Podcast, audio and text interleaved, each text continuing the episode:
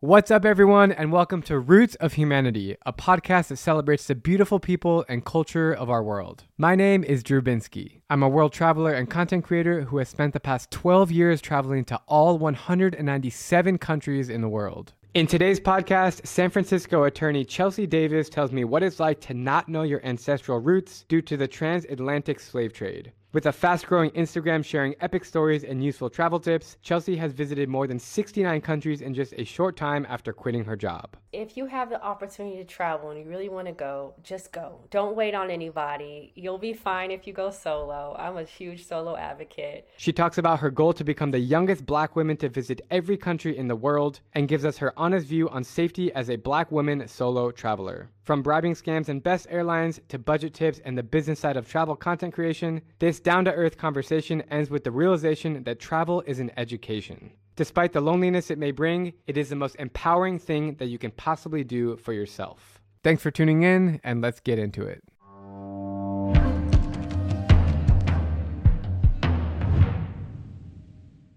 Hi, Chelsea. Thank you so much for joining me today. Where in the world are you? I am currently in Sofia, Bulgaria. Hey, Drew. Nice to finally talk to you. Sofia, Bulgaria. When I was there in 2015, I was on the end of a Euro trip and I got super sick, so I didn't have the best time. So hopefully, it's a little bit more fun for you. Yeah, I hope so too. I'll be here for a week, um, and I have a lot of exciting things planned. So yeah, I'm excited. So your Instagram is really cool. It's filled with some epic travel shots. It seems like by the country ticker, you're trying to do every country, right? So how did that dream start? So I knew I wanted to go everywhere when I started to travel solo around 2017. Before that, I didn't know what I, you know, I didn't know what I didn't know. But once I saw how empowering it is, the thrill that I get from it, I was like, I don't know how I'm going to be able to stop. So that's really when it started. I got the travel bug bad. I can relate on pretty much all levels. I like what you said. Um, I didn't know what I didn't know. That was a good line because like you really once you start traveling you just realize how epic it is and how much you want to keep going and how little that you've seen of the world when you keep going you're like wait but there's more there's more that's really exciting what's your timeline for finishing and how many countries what are you at right now so i'm currently at 69 and to complete all well it depends on how you count them um, 195 or 193 or 197 possibly in the next two to three years there's two other uh, black women who have actually visited to all the un countries. So i could be the youngest if i complete it before 35 so maybe i can complete it by 31 or 32 and i'm currently 29 my birthday was three days ago. Happy birthday that's pretty great. Thank you. Um, 29. Wow. So, what were you doing? Like, where did you go to college? And walk me through the last like 10 years of your life. So I went to UCLA for undergrad, go Bruins, and I yeah I studied political science and African American studies, and then I took a year a gap year. Uh, so I was working in Sacramento, uh, the capital of California, for a year as a legislative um, advocate, and then I applied to law school. So you know, following that trajectory of policy, advocacy, and law, and I got accepted into Berkeley, and so I was there for three years. When you were in law school, did you ever think you would go like travel so much? I traveled every single break I could get. So that's the good thing about being in school. You get summer break, winter break, you know, and uh, holiday break. So yeah, every single break I had, I was traveling to a new country. I was taking full advantage. That's amazing. So it seems like 69 countries. If I recall, when I was at 69 is what actually when I met Deanna, my, my girlfriend at the time, now wife. You haven't dipped your toes too much in the danger zones yet, have you? No, I have not. I haven't gotten to the more difficult countries yet. You know, those are some of my favorite places. When I when I say those, I'm talking about Afghanistan, Yemen, Libya, the ones who are currently either at war or lots of political instability or just difficult to enter uh, in terms of getting visa and planning logistics. So, are you excited for those countries? And please let me know when you're going so I can give you some pointers. I am excited. Um, I do think that the media has a way of kind of just painting a picture, and, and for those particular countries, a negative picture. So it would be nice to go and see for myself. An example would be Nicaragua. That's one of my top favorite countries I've visited and, you know, before I went, everyone was like, oh, it's unsafe, you know, you shouldn't go. But going there, I mean, the people were so friendly, the food was delicious. So many um, day trips that I went on, uh, landscapes are beautiful. So I just feel like, you know, for certain places, you have to find out how it will be yourself and you'll see how the people are just the same.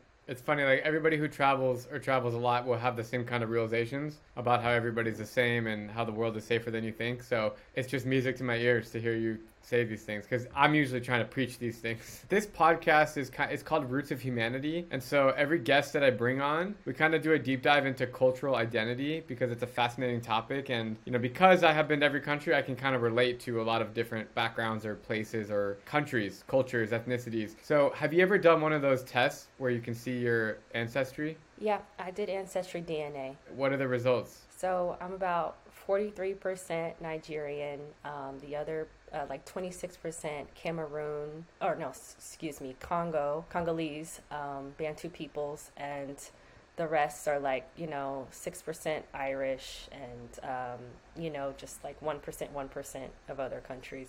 So 46% Nigerian, that's super cool. Did you ever think about your Nigerian roots or how has that kind of become a part of your everyday life?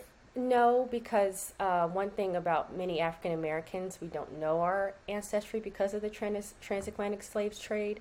So my ancestors were taken, um, according to Ancestry DNA, to um, Virginia, Arkansas, and Mississippi. So I can trace my family roots there, but I didn't know where my ancestors were from until I took the DNA test. But yeah, I would be curious to know exactly where, what tribe my family was from and uh, be able to pinpoint that location so I can actually visit. Where have you been on the African continent? So, only three countries uh, Morocco, Senegal, and the Gambia. Yeah, Africa, it's a beast of a continent. I mean, you have 55 countries. They're all pretty big, except for the Gambia.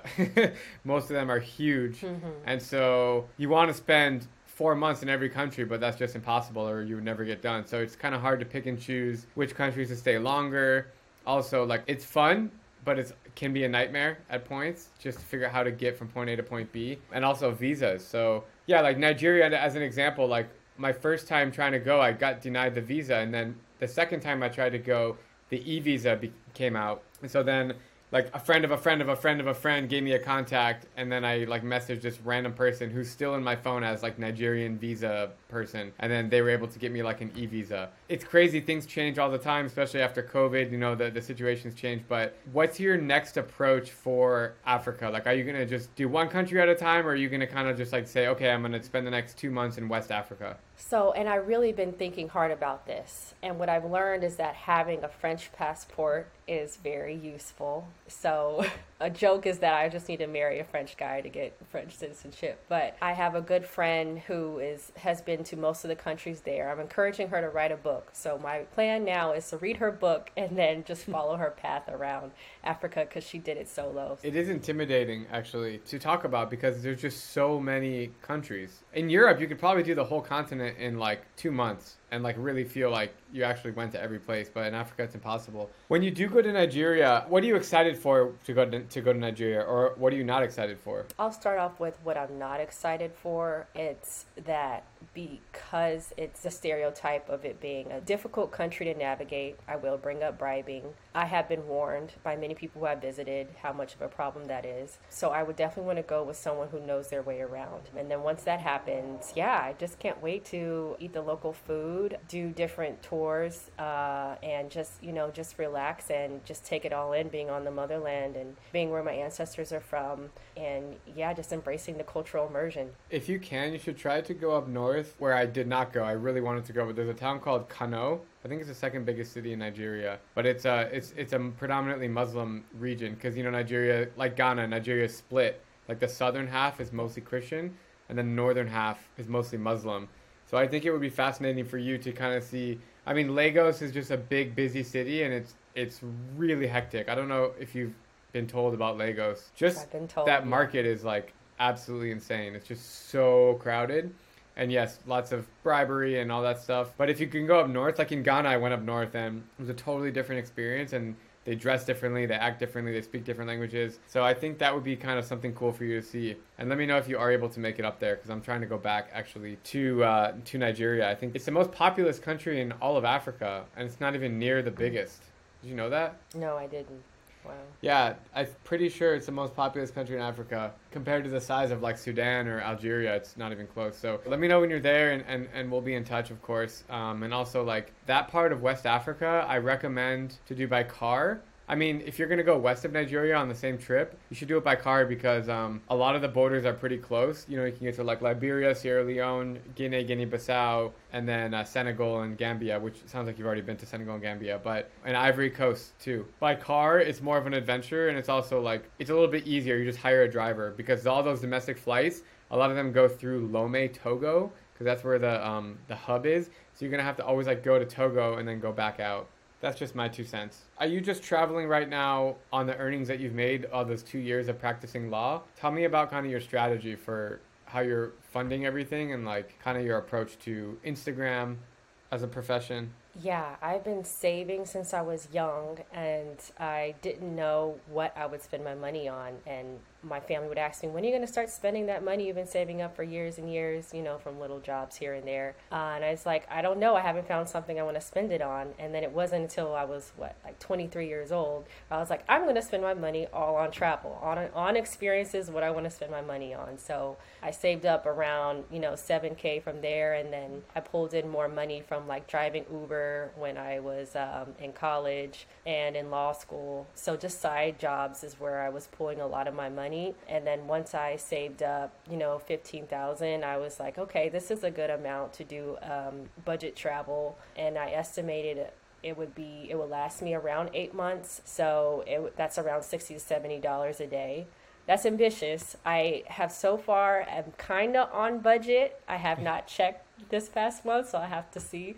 But yeah it, it just depends where i travel. Like in europe now well eastern europe it's more affordable. So as long as I keep on traveling, you know, to uh, less expensive countries, I'll stay on budget. So that's my plan until the rest of the year is um, to stay on budget. That's super inspiring to hear that you traveled on 60 bucks a day because I think it's possible and I did that from age 21 until 24. I kind of traveled on like 50 to 70 dollars a day. And so, you know, in the US right now, you can't even fill half of a car tank for 60 bucks. I mean, if you go to you know dinner, it's for sure going to be at least sixty bucks. Uh, so it's pretty cool to hear that right now it's still more or less possible to do it on a, a shoestring budget. Do you have any advice for like beginner travelers that just want to travel on a tight budget? Yeah, I mean, just be open uh, to hostels. I would say shared accommodations, shared driving situations, public transportation. That's a good way to lower costs. I know people who are like, I would never do this, this, and this, but you know, I would say just try it at least once and see how you like it. I know that even if my budget was over a hundred thousand, I would still be staying staying in shared accommodation as a solo woman traveler, just so I can meet people. I've met people from around the world. We've done trips together, and even though I'm traveling alone, I certainly don't feel alone. So I guess that would be my best piece of advice if you're a so- solo beginner traveler is to um, be open to meeting others. Yeah, absolutely. You never get lonely as a solo traveler, you're always with other people. I would say the only time I get lonely is when I'm at beach destinations. I kind of just is like, I, I feel like it's more, it could be more romantic location but other than that you know i it's very easy for me to connect with other travelers like as soon as i land in a new airport even here in sofia like i took the night bus from bucharest to Sofia, six and a half hour bus, and I met a girl on the bus, and now we're going to go on a tour later today. So it's it just you know it just happens pretty easy. It's so funny that you say beaches are boring because I like don't I, I don't like beaches. I really don't. I go there for like ten minutes and I'm like, okay, I get it. You want to sit outside in the sun all day. First of all, I have red hair. I don't do good in the sun. And second of all, there's no like cultural things happening. There's no people to meet on a beach. And so I'm just really not a fan of beaches. I'm, I'm happy to, I'm really happy to hear you say that. Everybody's like, I just want to go travel to the Maldives and sit on the beach all day. When I went to the Maldives, it was on Ramadan and it's a Muslim country. So I went to like a local island. It was also my birthday. And I spent the whole time in the Maldives on this local island with like 5,000 people, you know, having Ramadan fasting dinners with them and like learning about their life that sounds more interesting to you, right, than just sitting on the beach? Yeah, absolutely. I'm with you on that. After Europe, do you have a plan? So, after Europe, I'm going to go back home. I need to get my foundation together as far as get my my website more active, actually apply to get my LLC. And so, you know, the business part of travel content creation I need to get together. And then after that, um, I want to go to South America in August and September Chile, Argentina, Brazil, Bolivia, What's your approach to um, turning this into a profitable career? Are you are you are you trying to go more Instagram brand sponsor route or YouTube ad route, or what's kind of your thought process on that? So I would like to go the um, Instagram brand partnership and blogger route. I'm finding that the more I can offer, the better, of course. Video is just not my forte yet. I know that's where a lot of the money is, but I'm just having a hard time working on that. So I would just stick to writing, which I like to do, photography, and you know just promoting my brand on social media platforms and it's been going well so far yeah, you make a good point. Like being in front of a camera all the time is not for everyone. So as much as I always say like, oh, you know, it's easy, just you know, start making videos and be consistent. Not everybody is comfortable in that in that regard. So it is important to know like, yeah, to be a YouTuber, it's just a lot of um, showing your face and always being happy and, and also like always being willing to be to be on camera is a hard thing. Also, shooting yourself in public can feel weird sometimes, like walking around a main square filming yourself, people look at you weird. So you kind of like get over that hump. It's refreshing to see that you're still going to kind of go the blogger route because that's kind of that's what I did in 2013, 14, 15. I was more of a blogger, and then I kind of transformed into a video creator when I started making videos. But no, I mean it all started from Prague when I studied abroad there. And, and I read something that you also uh, lived in Prague for a bit. So tell me about your experience with uh, with Prague. Yeah, so once I, I was enrolled in uh, law school during the time, and I once I found that they had an exchange program where I could work abroad for three months for school credit, I was like, okay, Prague is central. I've been there before. That would be the perfect place. And so I was applying to different human rights nonprofit orgs, got accepted with Amnesty International on their research team. So I was working with them for three months, and then I had a visa problem. It wasn't processed in time, and as you know, Americans can only stay in the Schengen zone visa free for up to three months. And so I was like, okay, I want to stay in Europe. I'm just going to have to figure out where I'm going to go outside of this zone. And that's where my solo journey traveled. I traveled to Croatia, Bosnia, Montenegro, Bali, Scotland, you, you know, Ireland, places outside that zone so I can continue to stay um, on the continent. So yeah, I, I was very happy to be based in Prague to do, to, you know, just like a five minute bus ride. I'll be in a different country. Um, but also flights are so much cheaper in Europe. Like those low cost airlines, Ryanair, EasyJet, like, you know, I just felt like this is an affordable way to travel. Yeah, it's crazy. Prague is literally my foundation. You can see it on the wall behind me. That's like Prague and that's Seoul. Mm-hmm. Those are the two cities that I lived in that kind of started everything. So it's kind of cool to hear that Prague at least contributed to your travel bug. What are some of your uh, goals in content creation? Like, what are you trying to accomplish? What message are you trying to spend? How many African Americans have visited every country, or Black people in general? There's a couple, right? Uh, there's a couple. I know for women, it's been two, one of which has been documented Jessica Nabongo. Yes. So I don't know about males. I'm not sure about that. So very few have traveled to every single country. And what inspires me is just seeing um, people of color see the world outside of what they're used to um, and have those same experiences that other people get to um, and be exposed to different, um, you know, foods and cultures, and you know, just really uh, get to see the world. Like I think there's so many people that have the dream to go beyond their expectations and have that that vision of, um, you know, of new everything. And I feel so privileged to be able to to do it, especially at my age. So yeah, I just I would say because I'm tra- traveling mostly solo um, that's the largest group that I inspire are solo women travelers. There's barriers in place for women when we travel to certain places, and so just being able to be open and honest about some of the issues I face and still being able to do it, um, that's amazing to me. That's really cool that you kind of lead the way for women and and uh, people of color. That that's so cool because unfortunately in this space it's mostly white men. I don't know what the numbers are, but there's somewhere between 250 and 350 people to visit every country is the estimate that have actually been every country. And i would guess 90% of them are white males. That's my estimation just from being in this space. So it's really inspiring to, to hear your story and how you're kind of leading the way for another group of people. I get questions a lot about like women uh, from women from females. They're like oh but you couldn't do it as a solo female traveler. I'm like I can't speak because I'm not a female, but I do know a lot of solo female travelers. Um, some who have been to every country, some who just travel solo independently, and they do it really well. So that's something that you can speak to as well, right? I mean, it talk about safety as a solo woman traveler. Yeah, so as far as safety, um, there are certain countries that you should look out for. You definitely need to research, especially when it comes to like clothing requirements and certain Muslim uh, dominant countries. You know, you want to have your shoulders covered and, you know, no short skirts or shorts or anything, no matter how hot it is. There are certain places where it's not best to walk alone at night. And I can speak as a, as a black woman, there are certain countries that view black women more as uh, sexual objects, um, are very sexualized culturally. So that's just something to look out for and just be honest about, you know, the way that you look, how would you be viewed and portrayed in these certain countries. And I don't want it to be put in a place where it's fear mongering. It's more so just awareness, I think, is key. I actually did a reel on that on a few countries that I just would not travel to solo and I got a lot of positive feedback from sharing my my views on it. And so I just want to continue to uh, be transparent about common issues that uh, women of color face while traveling um, to certain countries. I think that's fantastic that you brought that up.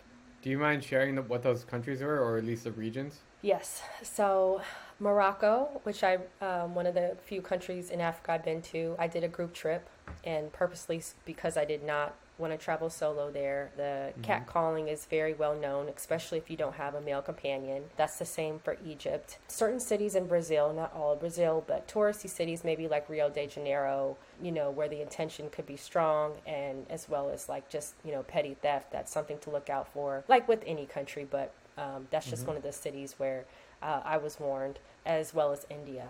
Those are the ones that I had pinpointed in my mind, all of them.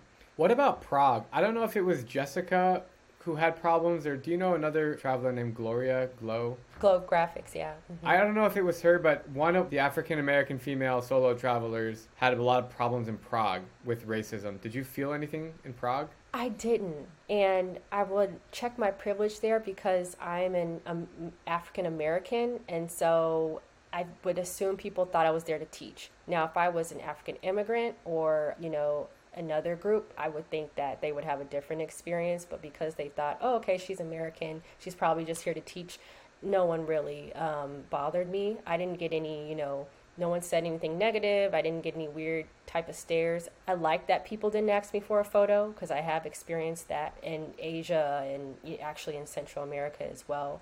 So I felt completely safe taking public transportation, walking at night in Prague. That's really good to hear. But I guess my point to what you just said was, or my, my response would be like, if you're not talking, they don't know that you're African American. You only have to like meet them to talk to them and they might assume that you're a teacher. So you didn't get any weird stares or anything. I'm asking you because in Prague specifically, I've heard uh, some of my other black friends that have told me that. But it sounds like everything was fine in Prague. Yeah, everything was fine with me. Yeah. That's really good to hear. Also, yeah, in parts of like China and Korea. I mean, I taught English in Korea in a small village, but they had never seen red hair before. So I would literally be stopped like everywhere for pictures. But I had a fr- uh, I had another English teacher friend named David who was from Nigeria, and he would get stopped like everywhere for photos and they would like want to touch his skin. Have you been to any Eastern Asian countries? No, I've only been to Thailand and Indonesia and Maldives. Those are the only three Asian countries I've been to. Yeah, once you get to like Japan and China and Korea, I think it's it's all good attention though. They're just like amazed and they like want to get a photo. So I mean, even me too. I just learned to embrace it. Like like they've never seen red hair, so they would come up to me and like touch my hair. And so it all comes from a, a positive place. You know, it's not nothing to be alarmed about. But no, I appreciate you being open to chat about this stuff with me because, you know, it can potentially be sensitive and but I think it's important, you know, you serve as a role model for a lot of others who look up to doing what you're doing. So that's really, really inspiring. So is that kind of your mission to, to help other, you know, solo uh, female travelers as well as people of color? Are, are you just trying to prove to them that travel is okay, that it's safer than you think, that you can do it, don't be scared? Is that kind of your motto? Yes, in addition to making the point that travel is very educational. I'm a huge academic person, so I was always very studious, but actually being out there in the world, I have learned the most. And so I really think that if everyone had the opportunity to travel, then I think the world would be a better place. You know, there would be less division, um, less, you know, misperceptions about other people.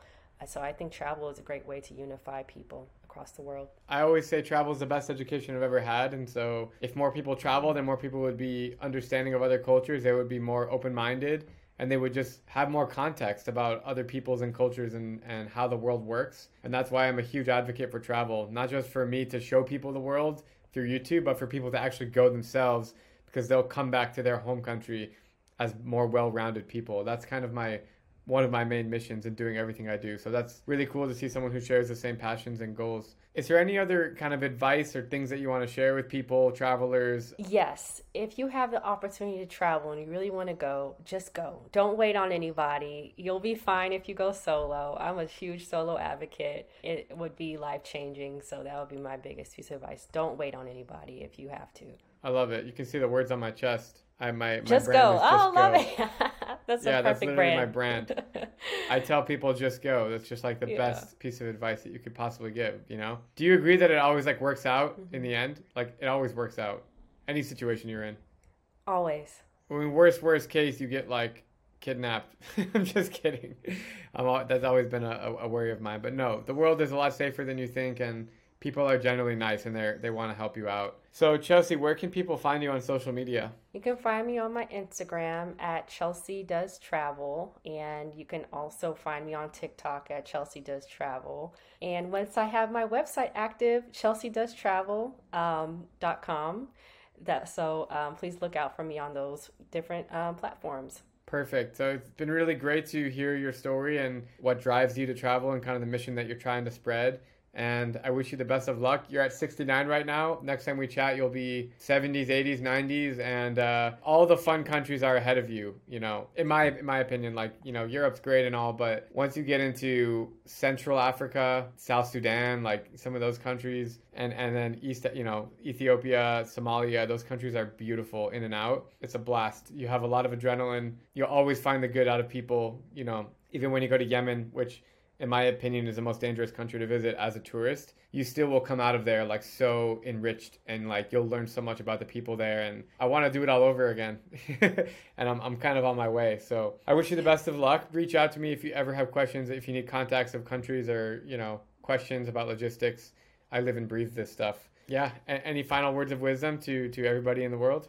Just thank you, Drew, for having me. Um, and I appreciate the time. And if anyone else listening in has questions, feel, please feel free to message me. Um, and I look forward to um, staying in touch. Thank you, Chelsea. Talk soon. Okay, thank you. Bye bye. Thank you so much for tuning in to this podcast episode. If you feel inspired by this conversation, please share it with somebody who would enjoy listening. And if you're here for the first time, make sure to subscribe on Apple Podcast, Spotify, YouTube, or wherever else you get your podcasts. Also, don't forget to leave a review. Every week, I'm going to be looking through them and highlighting my favorite one. And with that all being said, I will see you guys next week.